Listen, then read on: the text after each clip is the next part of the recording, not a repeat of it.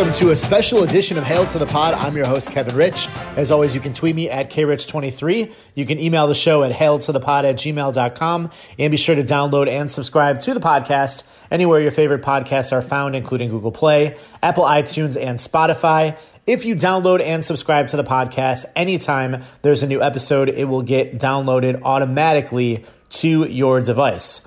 I mentioned a special episode this, of course, is the last weekend where Heisman Trophy voters can vote who will be the Heisman. Of course, Heisman, the most coveted trophy in all of college football. And I've always been enamored with how the Heisman is voted on and who becomes a voting member for the Heisman Trophy. And I'm so excited to be joined today by Tom Gozlowski, also known as Goz. Goz is the co-host of Levesque and Goz on ESPN Radio's affiliate in Albany, New York, and he is in fact a Heisman voter. Goz, thank you so much for joining the show today. How are you? Thank you for having me on the show. I appreciate you having me. So I mentioned I'm fascinated by this, so I was really excited to to bring you in here and, and talk about this because um, really the Heisman is such a wonderful event and it's something that a lot of people you know you watch it on tv and you see you know what the total votes were and all that but you don't really understand the whole process. So my first question to you is how did you even get involved as a heisman trophy voter to begin with? All right so this will be my fifth year voting for the heisman so it goes back more now than five years ago.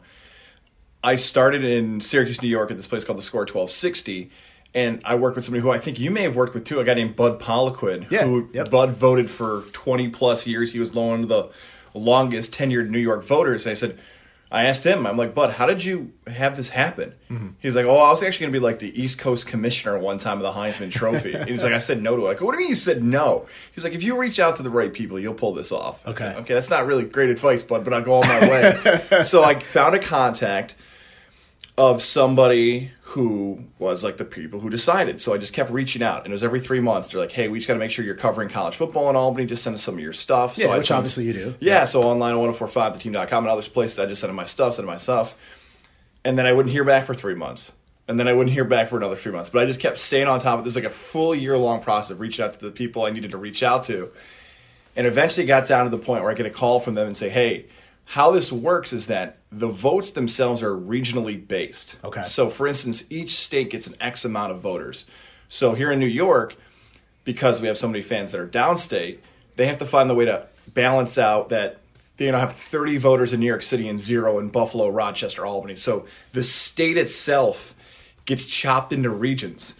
So they called me and they said, We have two upstate New York votes that are eligible. You're on the list. I said, That's awesome. it's like you're trying to get a kidney transplant. Right. so now the person who is the Heisman coordinator is a guy named Jason Murray. Jason Murray works for Syracuse.com. Jason Murray, in a twist of fate here, is Bud Poliquin's boss. so Bud knew Jason. I knew Jason. He put me on the list. And then I never heard back for another two weeks. Okay. And then all of a sudden, my email it pops up. Congratulations, you're a Heisman Trophy voter. Here is your ballot. So sure enough, it was about a year long process. It was my fifth year of doing it, and that little Syracuse connection at the end yeah. might have been the thing that put me over the top to represent Albany in the voting. Yeah, that's so awesome. Uh, so obviously we can't you know talk about who you're going to vote for. We can talk about certain players and, and, the process and all that which is great. That's really what i wanted to talk to you about because i find it fascinating. But you've done this for five years now. This will be your fifth year voting. Let's go back a little bit. So in the previous four years um, I mean, there's been some tight battles in terms of who won the Heisman. Uh, certainly, we've had a couple of Oklahoma guys uh, win the last few years, but you know, talk about you know what went into you know selecting the the folks that you did and and and determining um, you know how that all came about in these last couple years you've done it. Oh, it's amazing! I just want to clarify something real quick because you already mentioned I can't really talk about who I vote for. That process might have to be changed in the future too, because what happens is they tell you, hey we want to keep this all a secret for Saturday. Right. What happened, there was a site called stiffarm.com. Okay. And stiffarmtrophy.com would actually ask the Heisman voters, hey, who'd you vote for? and people would just tell them. And Stiff Arm Trophy got it right 11 years in a row. Wow. So it was almost like the Hall of Fame guy uh, who does it online now that basically kept figuring it out and they put a shutdown of that. So that's why I can't technically talk about that. But the votes of the previous years, I post everything online. My first person I voted for was Christian McCaffrey. Now, he didn't win the award. He lost that award to Derrick Henry. Mm-hmm. And I looked at Christian McCaffrey in that season. He set a new FBS record for most single yardage for punt returns, kick returns, receiving, rushing. I'm like, He got Stanford to the Rose Bowl. He had all these stats. My evaluation process is always the same. I vote for who I believe is the flat out best college football player in the United States of America. People don't even realize that it doesn't have to be an FCS player. Yeah. It could be FB, excuse me, FBS. It could be an FCS player. It could be Division two. It could be Division three. It could be junior college. So I voted McCaffrey over Henry that year. The following season, I guess if you call it, I got it right, which is never the way I think of it. I got Lamar Jackson. That's who I voted for. I saw Lamar Jackson play in person that season, jumping over my beloved Syracuse Orange into the end zone and everything else. Hey, I- big win against Wake. Last That's Saturday. right. They did do that. Uh, I voted for Baker Mayfield the following season. But in some of these years, I had other guys on the ballot who may have not finished in the top four or five. One year I had Dalvin Cook from Florida State as a third place vote.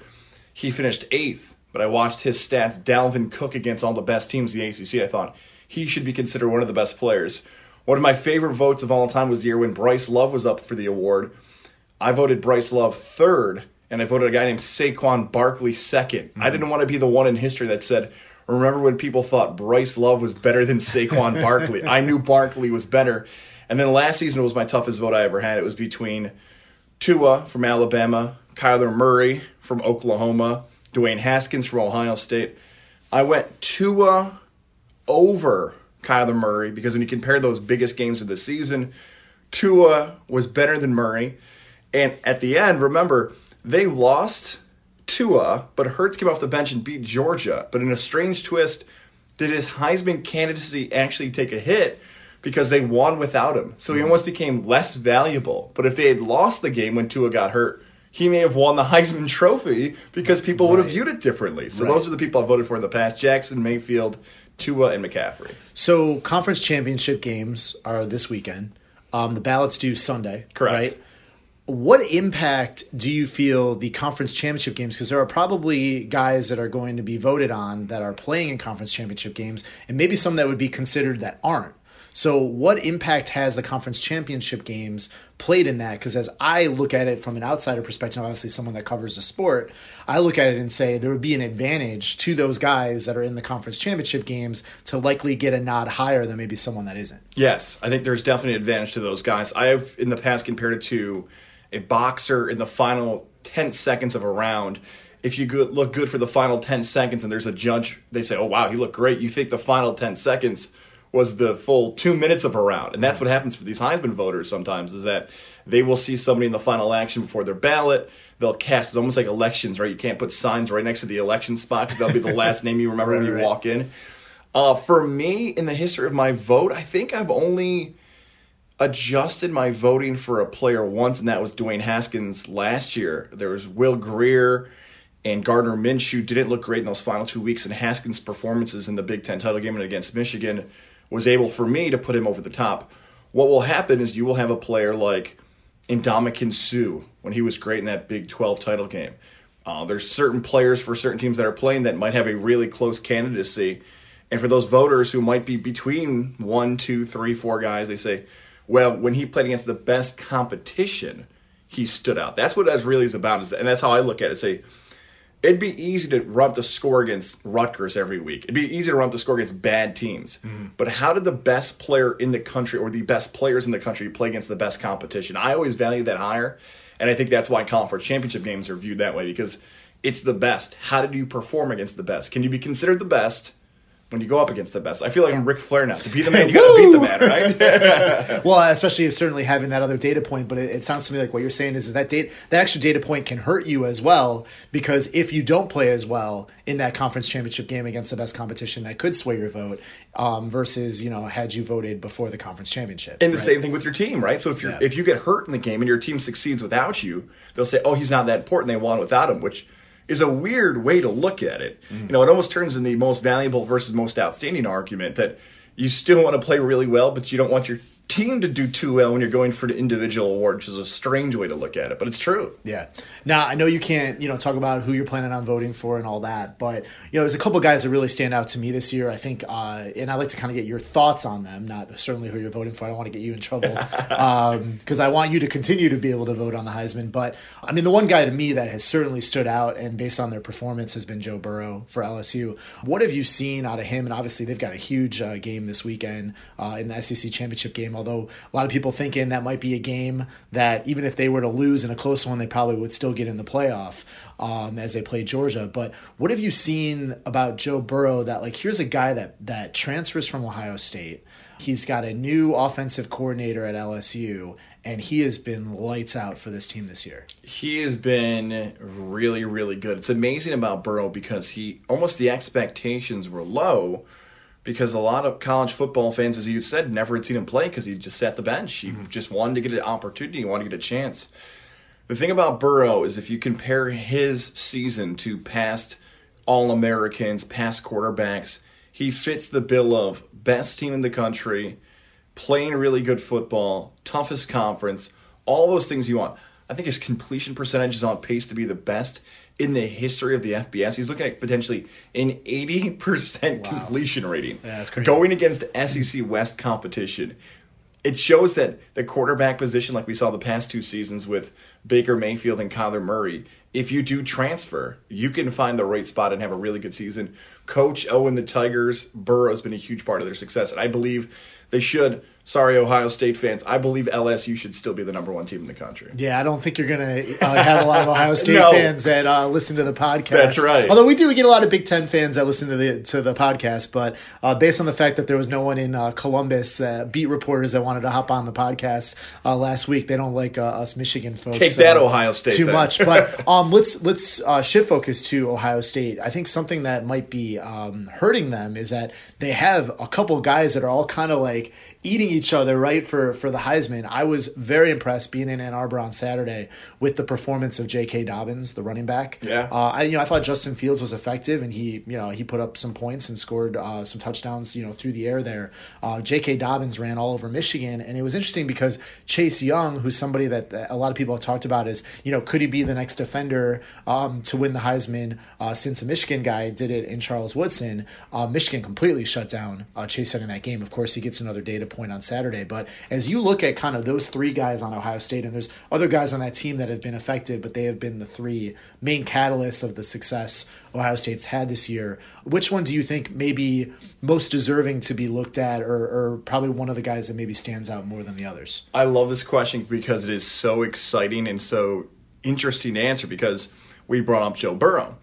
So Joe Burrow was at Ohio State. Mm. Fields was now at Ohio State. So you could have this argument of, wait a second, if it's not for Burrow transfer, is he actually his backup? And if that's the case, is he better than Burrow because he played? That whole argument of who is better, well, he played over him. So, yeah. you know, the transfer happens. J.K. Dobbins is a guy that you thought, okay, he's a very good running back, but is he good because of the offense, the coaching, the new system? Is it is it Fields helping him being a threat? Dobbins is really good, but he doesn't get the attention as the quarterback Fields does. And his counterpart on defense, Chase Young. I call Chase Young the ultimate 2020 athlete, even though it's 2019, because he looks cool. He looks like the guy you would create on a video game. Mm-hmm. Dreadlocks, single digit as defensive end, beating everybody up, celebrating, looking jack like a monster. So he's almost like the viral sensation, the big noon kickoff guy. The problem with Chase Young is that he missed some games. So almost like a student in school, you have to go through the whole semester. Mm-hmm. Okay, what did you do throughout the entire semester? Did you miss two weeks of class? And if so, are you a B plus student rather than an A minus student?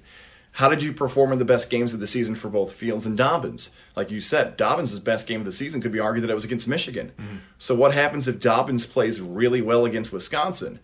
Is that now making him better than Fields? Or will the name alone stand above? That's what's going to be really fun about these next, especially coming up against Wisconsin, is who does what in the Big Ten title game and how much right. will that in effect? Like in the past, uh, Dede Westbrook and Baker Mayfield are both Heisman finalists. Matt Leinart, Reggie Bush, mm-hmm. uh, Ken Dorsey, and Willis McGahee. We've seen a lot of these guys for similar teams, same team, be nominated. But like I think you were hitting at this a little bit. How much would that hurt their candidacy because they'll start chopping up the votes? I only get to vote for three people. Mm-hmm. So there may be a chance a lot of voters say, I'll pick one Ohio State guy not three, not two, one. Mm-hmm. And how will that hurt their candidacy is going to be very interesting. Now, you talked a little bit about like some of the things that you judge while you're watching the game. So going to that Big Ten championship game, J.K. Dobbins, who we talked about, he's going up against a really great running back on the other side, and Jonathan Taylor, who as a junior has now basically set every record you can think of at Wisconsin, which is insane when you think about the players that have come through there, uh, like Ron Dayne in particular, was one of my favorite running backs, not Michigan player, uh, growing up and watching. But how does maybe a performance where Jonathan Taylor maybe p- plays better or puts up a better rushing stat, but maybe they lose that game and J.K. Dobbins doesn't play as well, but Ohio State wins big? Like, are you are you the type of person that you're going to compare when you get a, a data point where you get to see maybe um, two teams playing against each other that has Heisman candidates? If one plays better than the other, how much of an influence is maybe that in terms of what you're looking at? Yeah, so Jonathan Taylor's candidacy I can speak to a little bit because I, before the season can kick off, because I make a 2018, every year I make my vote public, I'll write some players that I considered. So going into the season, the only time I can talk about the Heisman of who I vote for is preseason. So I said Tua going into the season was one, because that's who I voted for, mm-hmm. and Jonathan Taylor was two.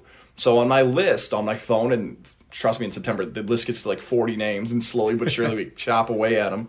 Taylor's the top two guy. But Taylor never consistently had performances that kept him in the mix. And and similar to what we brought up earlier, in the biggest games of the season, Jonathan Taylor was shut down. Defenses held him in check for a little bit, especially the good teams. Now, his candidacy could be like Saquon Barkley's, where when Wisconsin didn't play well, Jonathan Taylor didn't play well. Mm-hmm. Well, that makes him seem to be more valuable. If Jonathan Taylor plays well against Ohio State and they win, okay, where does he stand? I think the tough part about this when we talk about Taylor is how do we match up stats versus that top tier competition. And that's going to be the thing that's going to happen for the next 10 years when it comes to this award. Interesting guys like Colt Brennan from Hawaii, mm-hmm. uh, Timmy Chang from Hawaii, Case Keenum from Houston, Kellen Moore from Boise State. Those are more non Power 5 guys, but they could put up so many good stats. They'd say, okay, like you got to put him in there because his stats are so good. Well, what if he ran up the score against bad competition? What if Jordan Lynch from Northern Illinois, if people may remember him, people would look at that and say, okay, what do we do with that? Because if he's not playing well, like Donnel Pumphrey from San Diego State got 50 yards last year against like a random team from the Mountain West. I'm like, oh, the best player in the country can't run for over 100 yards against a Mountain West team. You can't right, do that. Right. That's what happens is that if he's not good against everybody or not consistently the best, it makes the candidacy tough. So long, long answer short. If he hasn't been good for all 12 weeks, I can't potentially move him in because of one good performance. Yeah. Um, one other guy I want to talk about as well uh, was Jalen Hurts uh, out at Oklahoma. And again, something that you look at as a Heisman voter. How, how often do you look at maybe, as we know, we've seen two guys come out of Oklahoma the last two two years and win the Heisman. How much of what he's done this year do you compare to what the guys did and what their stats were in the years prior, or is that a separate? You you look at that separately and say, what has he specifically done this year in the role? Yeah, so I I'm one of the ones who locks it in for 2019. I said whatever happens this year is how I have to evaluate that player because there are players in the past. Uh, I'll go back to history again. Johnny Manziel and Tim Tebow are great examples of this. Johnny Manziel and Tim Tebow won the Heisman Trophy, then came back the following season and people could look and say statistically their numbers actually may have been better the next mm-hmm. season. But to the point of how did they play against the biggest games of the season, the best opponents of the season, their performances weren't as good that following year, even though their stats may have been better. For a guy like Jalen Hurts and what he does in 2019 has been really good. But some voters will call this the reward trophy. Like Deshaun Watson's a great example of this. Deshaun Watson was one of the top interception guys in the country his final season at Clemson. But a lot of voters looked at Deshaun Watson and said, look what he's done for the program. Look how he's changed Clemson. For a long time, it was pulling a Clemson. Well, we'll give Watson the vote because we feel like he might be a really good player. I don't vote like that. I look at 2019 because that's what I'm supposed to do. I'm supposed to vote on the best college football player in the country in that given year. So what Hurts has done in Alabama, what he's done for his career, I can't factor that in. I just have to base it on what's happened this season. So we're talking with Tom Goz Gozlowski. Uh, Goz, of course, the host of Levesque and Goz, 1045 The Team, ESPN Radio in Albany. You can check him out, 1045theteam.com. So offline, you were talking about uh, your dad goes down to the ceremony with you uh, each year. I know it's a great uh, father-son bonding moment. Talk about what that's like heading down there with your dad and that experience. Yeah, it's really one of the coolest things because we stay not just in the city, we stay at – the Marriott Marquis, which is where the presentation takes place, where everything happens. So we'll be going to our room and we'll see a Heisman Trophy winner walking so cool. around. We'll see Steve Spurrier. We'll see Paul Hornung, Desmond Howard, because they're in the same spot that we are. So one of the things I always pull off is that as bad as as bad as I want to get a picture with them, I'll have my dad hop in the picture with everybody. like Deshaun Watson, I think it was three years ago, stayed two rooms down from us, mm-hmm. and when he left his room, he goes, "Hey, I'm going to go hang out in Jabril's room," and we're thinking oh, Jabril Peppers. Like they're buddies. They're college guys who just like want to hang out because they That's are awesome. hanging out in New York City. So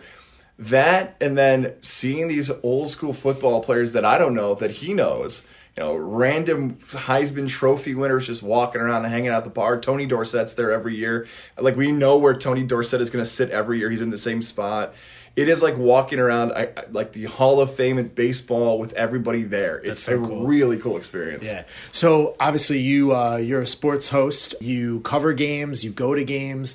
You're involved with much more than just college football how do you rank going to because you just mentioned like uh, the baseball hall of fame like how do you rank this event compared to the other events you've covered? I mean, you go to super bowls and all that. Like talk to me like how this ranks compared to all the other things you do. Maybe i'm biased because this is what i've wanted to do. Like this was i know everybody in their professional careers whatever they do they set goals for themselves. Like okay this is what i want to have happen. And maybe it is go to the super bowl. Maybe it's cover a world series but because I had the opportunity to play college football, because I'm born and raised in a college town, I always thought, you know what, if I ever get to do something really cool in this business, I want to vote for the Heisman Trophy. And I got to do it when I was 24. That's awesome. It was like, oh my God. Like the fact, so for me, like this is my weekend. Everyone does something, whether like Hall of Fame, whether it's covering races, whatever it may be, Big Ten, Big Ten football games.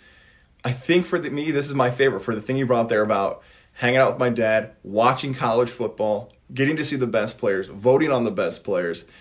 For me, I think if I had to say I have to skip work or have to cover one event only a year, I think this would be it. This and March Madness. I've covered March Madness oh, yeah. before. Yeah. The only difference between March Madness and this is that, and March Madness is probably second, but March Madness is 14 hours. Remember, it's noon site, two games. You're doing your prep, you're doing interviews, you're coming back at nine. It is a long day, as much as I love it. Sometimes March Madness is just as fun when you get to see all the venues and all the games going at once. This is one moment, one weekend the best players, the legendary players are all in one spot for one night, and it's so cool to be a part of it. That's great. Well, one one more question, and then I'll I'll let you go. But uh, you and your host Levesque, you guys obviously talk a lot of college football on the air. Uh, we've got the conference championship games this weekend. Just want to get a feel from you. Uh, obviously, we'll see how things shake out this Saturday. But who are you expecting to be the four in the playoff at this point? At this point, I would say this would be the four. I would say LSU would be at one. They'll defeat Georgia. I think the offense is just too good for LSU this season. I would put Ohio State at two. I don't even know if those two games will even be close. Uh, and I'll toss Clemson in there as well. All three of them. I think I'd hope Georgia keeps it close, but LSU, Ohio State, and Clemson could all win big, and I'd have them in the top three. So it comes down to that fourth spot between Georgia, Oklahoma, and Utah. As of now, my pick would be Oklahoma to get that fourth spot because Georgia would get knocked off, and it'd be between Utah and Oklahoma. Now, Baylor had a 25 point lead against Oklahoma, and the Sooners need the biggest comeback in school history to beat them. Without while, their best uh, our best wide receiver. That's right, that yeah. Too, and they yeah. pulled that whole thing off. While Utah's got to beat Oregon, and Oregon may have Herbert at quarterback, it will maybe just flat out talent wise be able to catch up on Utah. I feel more confident that Oklahoma at a second chance with Lincoln Riley can defeat the Bears. And with that win over Baylor, who's just a one loss team, I believe the committee at that point will say they've beaten better competition than Utah has, and they would give the Sooners the edge over the Utes at the end. You feel this is setting up for an LSU Ohio State championship, or does Clemson uh, and Dabo pull their magic as usual? Clemson's competition has been so bad this yeah, year. The Ace, I read a stat the other day. Clemson has not played a ranked team, like not beaten a ranked team. They haven't even played a ranked team the entire season. Now, Florida State years ago with Jameis Winston could have been in a similar spot. They were beating teams by 40 apiece, but Ohio State has been more impressive, and LSU has been more impressive. And if I can get Ohio State versus Clemson, and then LSU versus Oklahoma, and then LSU Ohio State, yeah, that's what we're looking forward to. And for college football fans, strap in. That would be awesome to see those matchups come December and January. Especially Joe Burrow facing his uh, former team yes. Ohio State. That could be exciting. And, and LSU Ohio State just screams like a 64 to 61 game. Final. Uh, when right? you think about it. So Guys, appreciate the time today. Very exciting and fun conversation. Appreciate all you do. And if you want to check out all the great work that Goz does, you can check him out on 1045 The Team, which is 1045theteam.com, ESPN radio affiliate in Albany, New York. You can catch him on Twitter as well at Tom Gozz, T O M G O Z Z. Well, that will do it for this week's edition of Hail to the Pod. Enjoy the conference championship games this weekend. We'll, of course, get back to Michigan football once the bowl committees have decided who is going where, and we will preview in great detail Michigan's next opponent once that is announced. In the meantime, thank you as always for tuning into the show. And don't forget, you can always tweet me at krich23 on Twitter. You can hit me up on email at hailtothepod at gmail.com and download and subscribe to the podcast anywhere your favorite podcasts are found, including Google Play, Apple iTunes, and Spotify. Enjoy the games this weekend, and as always, go blue. Blue.